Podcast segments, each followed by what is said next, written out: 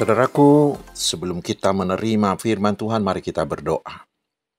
Damai sejahtera Allah yang melampaui segala akal, kiranya mengawal hati saudara-saudara sekalian di dalam Kristus Yesus Tuhan kita. Amin. Saudaraku, selamat hari Minggu. Bagaimana kabar? Saya berharap semuanya kita dalam keadaan sehat dan bersuka cita. Dan hari ini Tuhan akan menyapa kita di minggu akhir tahun gerejawi ini, yaitu dari 1 Korintus pasal 15 ayat 50 hingga ayat 58. Saya akan bacakan untuk kita, mari kita simak bersama-sama. Saudara-saudara, inilah yang hendak kukatakan kepadamu, yaitu bahwa daging dan darah tidak menerima bagian dalam kerajaan Allah, dan bahwa yang binasa tidak mendapat bagian dalam apa yang tidak binasa. Sesungguhnya, aku menyatakan kepadamu suatu rahasia. Kita tidak akan mati semuanya, tetapi kita semuanya akan diubah dalam sekejap mata pada waktu bunyi nafiri yang terakhir. Sebab nafiri akan berbunyi, dan orang-orang mati akan dibangkitkan dalam keadaan yang tidak dapat binasa, dan kita semua akan diubah. Karena yang dapat binasa ini harus mengenakan yang tidak dapat binasa. Dan yang dapat mati ini harus mengenakan yang tidak dapat mati. Dan sesudah yang dapat binasa ini mengenakan yang tidak dapat binasa, dan yang dapat mati ini mengenakan yang tidak dapat mati, maka akan genaplah firman Tuhan yang tertulis. Maut telah ditelan dalam kemenangan. Hai maut, di manakah kemenanganmu? Hai maut, di manakah sengatmu?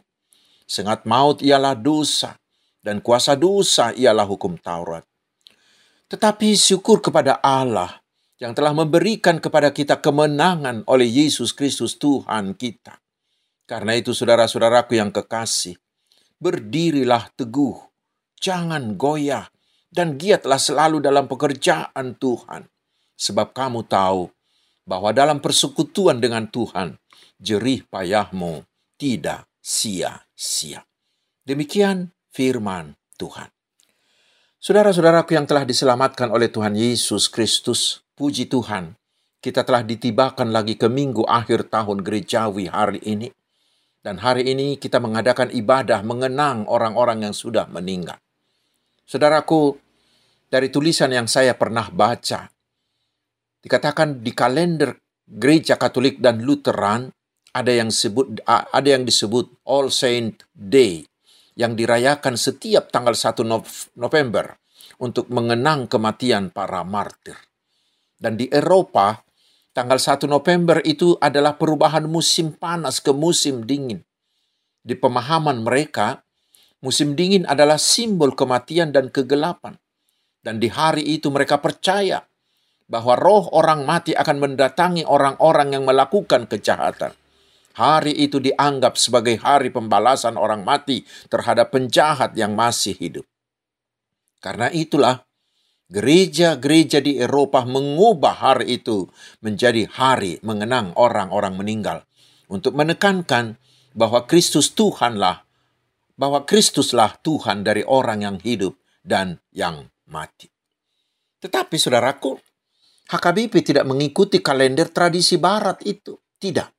HKBP membuatnya di akhir tahun, di minggu akhir tahun gerejawi, menutup minggu Trinitatis seperti hari ini.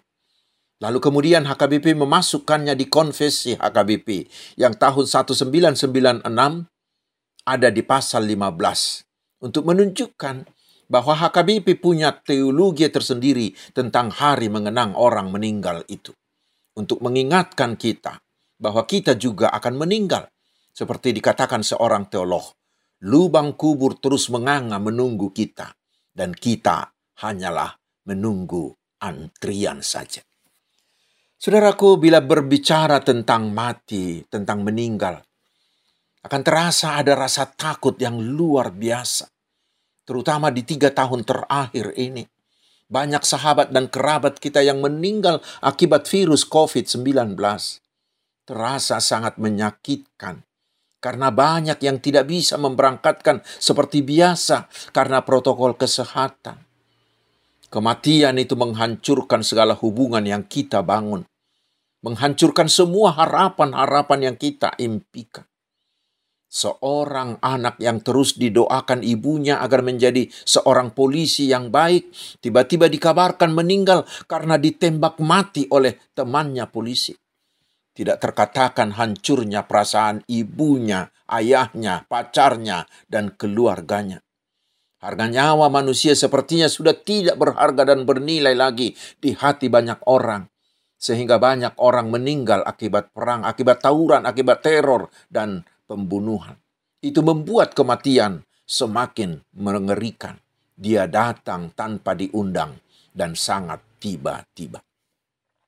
Saudaraku, di konfesi HKBP seperti yang sudah saya singgung tadi, sangat jelas dikatakan bahwa bila kita mengadakan ibadah mengenang orang-orang yang sudah meninggal, tujuannya bukanlah untuk mengungkit kesedihan akan orang yang telah meninggalkan kita itu.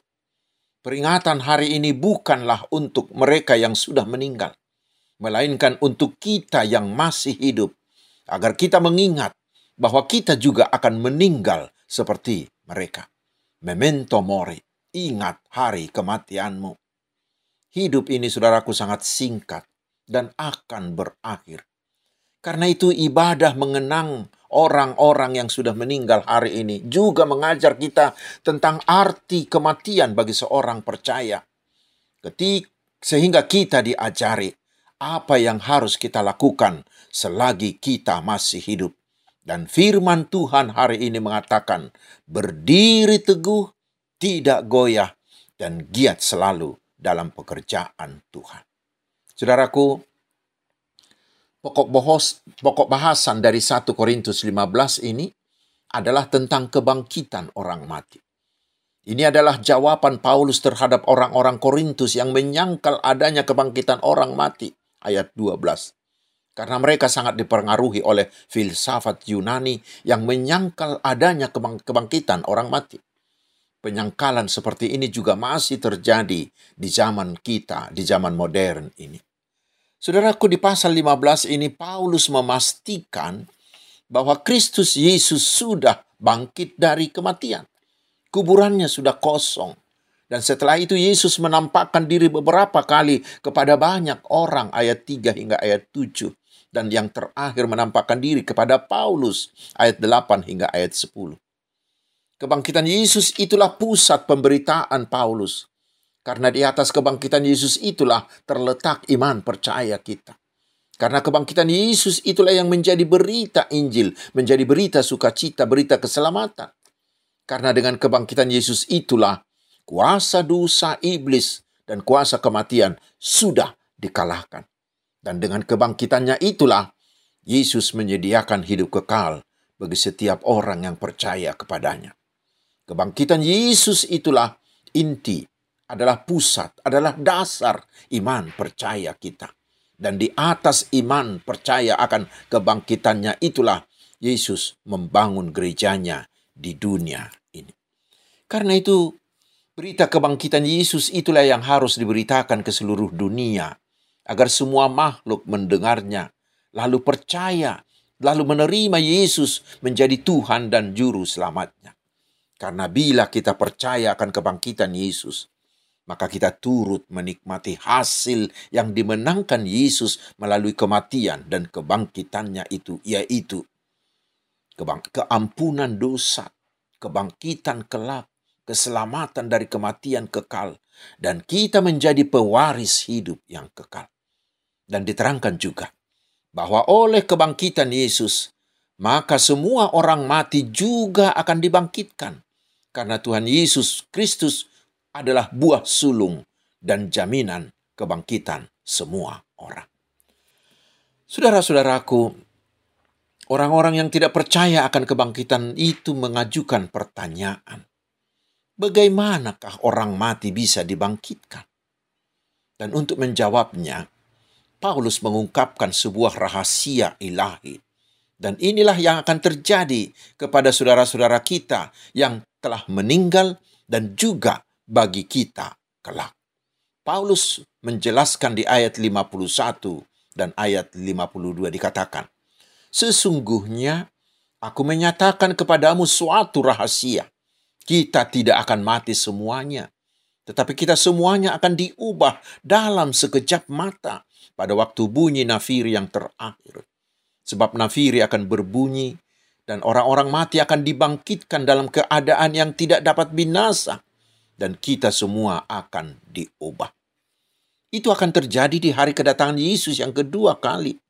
Itulah hari yang sama sekali kita tidak tahu kapan datangnya. Karena datangnya adalah seperti pencuri. Dan itu tidak perlu diramal-ramal karena tidak ada yang tahu. Yang perlu kita lakukan hanyalah waspadalah, berjaga-jagalah, siap sedialah setiap saat. Tetapi yang pasti, itu akan terjadi dalam sejarah manusia, seperti datangnya air bah di zaman Nuh ketika manusia beraktivitas seperti biasa. Dan setelah kebangkitan itu, maka tubuh kita yang sekarang ini, yaitu tubuh yang fana, yang mudah, mudah binasa ini, akan diubahkan. Bagi orang yang percaya, Yesus telah menyediakan tubuh yang kekal, yang tidak bisa binasa. Itulah yang akan menggantikan tubuh yang fana ini. Dan itu semuanya terjadi dalam sekejap. Dan sama sekali tidak ada lagi perlawanan dari tubuh yang fana itu. Karena itulah dikatakan, Hai maut, di manakah kemenanganmu? Di manakah sengatmu? Yang fana itu tidak dapat melawan yang kekal itu. Karena yang fana itu telah dikalahkan oleh kebangkitan Yesus. Saudaraku semuanya itu terjadi hanya oleh karena kuasa Tuhan Yesus anak Allah yang mau mati untuk menebus kita, yang mati dan dikuburkan, tetapi yang bangkit kembali mengalahkan kuasa kematian dan dosa itu. Itulah yang paling, yang paling-paling kita syukuri. Tetapi ingat saudaraku, kekekalan seperti itu dapat kita terima hanyalah bila kita beriman, percaya akan kebangkitan Tuhan Yesus. Hanya orang percaya yang dapat menikmati hidup kekal, hidup yang penuh sukacita dalam kekekalan itu. Tetapi mereka yang mati dalam kekekalan, ah, dalam keadaan tidak beriman, yang mati dan tidak berada di dalam Tuhan Yesus, mereka juga akan bangkit. Tetapi setelah itu mereka akan dibuang ke dalam neraka kekal tempat yang penuh kesakitan dan kengerian selama-lamanya. Karena mereka di sana bersama-sama dengan si iblis. Sangat-sangat mengerikan, saudaraku. Karena itu, pasti dengan urai-uraian tadi, kita sudah dapat menjatuhkan pilihan, bukan? Yaitu, percayalah kepada Tuhan Yesus dan tetap setia mengikut dia hingga akhir hidup kita. Sekaranglah. Sekarang ambil keputusan. Siapa tahu hari kematian kita akan segera datang tanpa kita duga. Tetapi kepada kita yang sudah menerima Tuhan Yesus, Paulus mengatakan, "Karena itu, saudara-saudaraku yang kekasih, berdirilah teguh, jangan goyah, dan giatlah selalu dalam pekerjaan Tuhan, sebab kamu tahu bahwa dalam persekutuan dengan Tuhan, jerih payahmu tidak sia-sia. Apa artinya itu, saudaraku? Yang pertama, mengajak kita supaya kita berdiri teguh, tetap pada satu posisi yang ter, dan terus-menerus, dengan tenang, tetap setia dan tabah. Juga dikatakan jangan goyah, artinya tidak bergeser, tetapi tetap pada satu tempat, seperti mercusuar itu. Selagi kita hidup, banyak godaan yang mencoba mengalihkan arah dan menggoyahkan iman kita. Iblis terus berusaha menawarkan kenikmatan dunia, menawarkan harta dan materi untuk menggoyahkan kesetiaan kita kepada Yesus. Demikian juga dengan penderitaan, penindasan dari kelompok lain atau mungkin sakit menahun, kemiskinan, itu bisa digunakan oleh si iblis untuk menggoyang iman kita. Karena itulah Paulus dengan kuat menghimbau kita hari ini. Berdirilah teguh, jangan goyah. Itulah itu, itu, itu itulah firman Tuhan yang diamanatkan kepada kita ketika naik sidi dari Wahyu 2 ayat 10 mengatakan, Hendaklah engkau setia sampai mati, dan aku akan mengaruniakan kepadamu mahkota kehidupan. Saya burjuma ho rasiras amate, tungile honokku matuho tupal hanguluan. Hanya orang yang setia sampai akhir hidupnya dalam iman kepada Tuhan Yesus yang akan dibangkitkan menerima hidup kekal. Bila tidak setia, dia tidak akan memperolehnya. Itu yang pertama.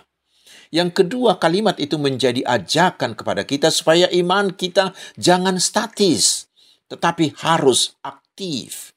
Di terjemahan bahasa Indonesia sehari-hari dikatakan, bekerjalah terus untuk Tuhan dengan sungguh-sungguh. Saudaraku, iman yang hidup adalah yang nampak dalam perbuatan melalui buah iman atau buah roh. Semuanya itu adalah sebagai pelayanan kita kepada Tuhan yang membangkitkan kita. Dan pelayanan itu bukan asal ada, tidak. Tetapi harus giat Kata giat dalam bahasa aslinya disebut perisewo. Perisoyo berarti melimpah dalam kualitas dan kuantitas, penuh entusiasme, tidak pernah kendor oleh apa pun. Artinya bekerja untuk Tuhan menjadi pasion, menjadi tujuan hidupnya. Saudaraku yang dikasihi Tuhan Yesus Kristus, kita akan semakin bersemangat melakukan sesuatu bila kita mengetahui upah atau hasil yang akan kita peroleh setelah melakukannya, bukan?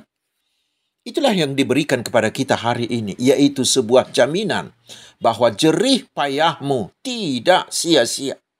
Karena setelah kita bekerja untuk Tuhan, kelak di hari Tuhan, kelak di hari kedatangan Yesus kedua kalinya, kepada kita akan dihadiahkan upah yang tidak ternilai harganya, yaitu hidup kekal.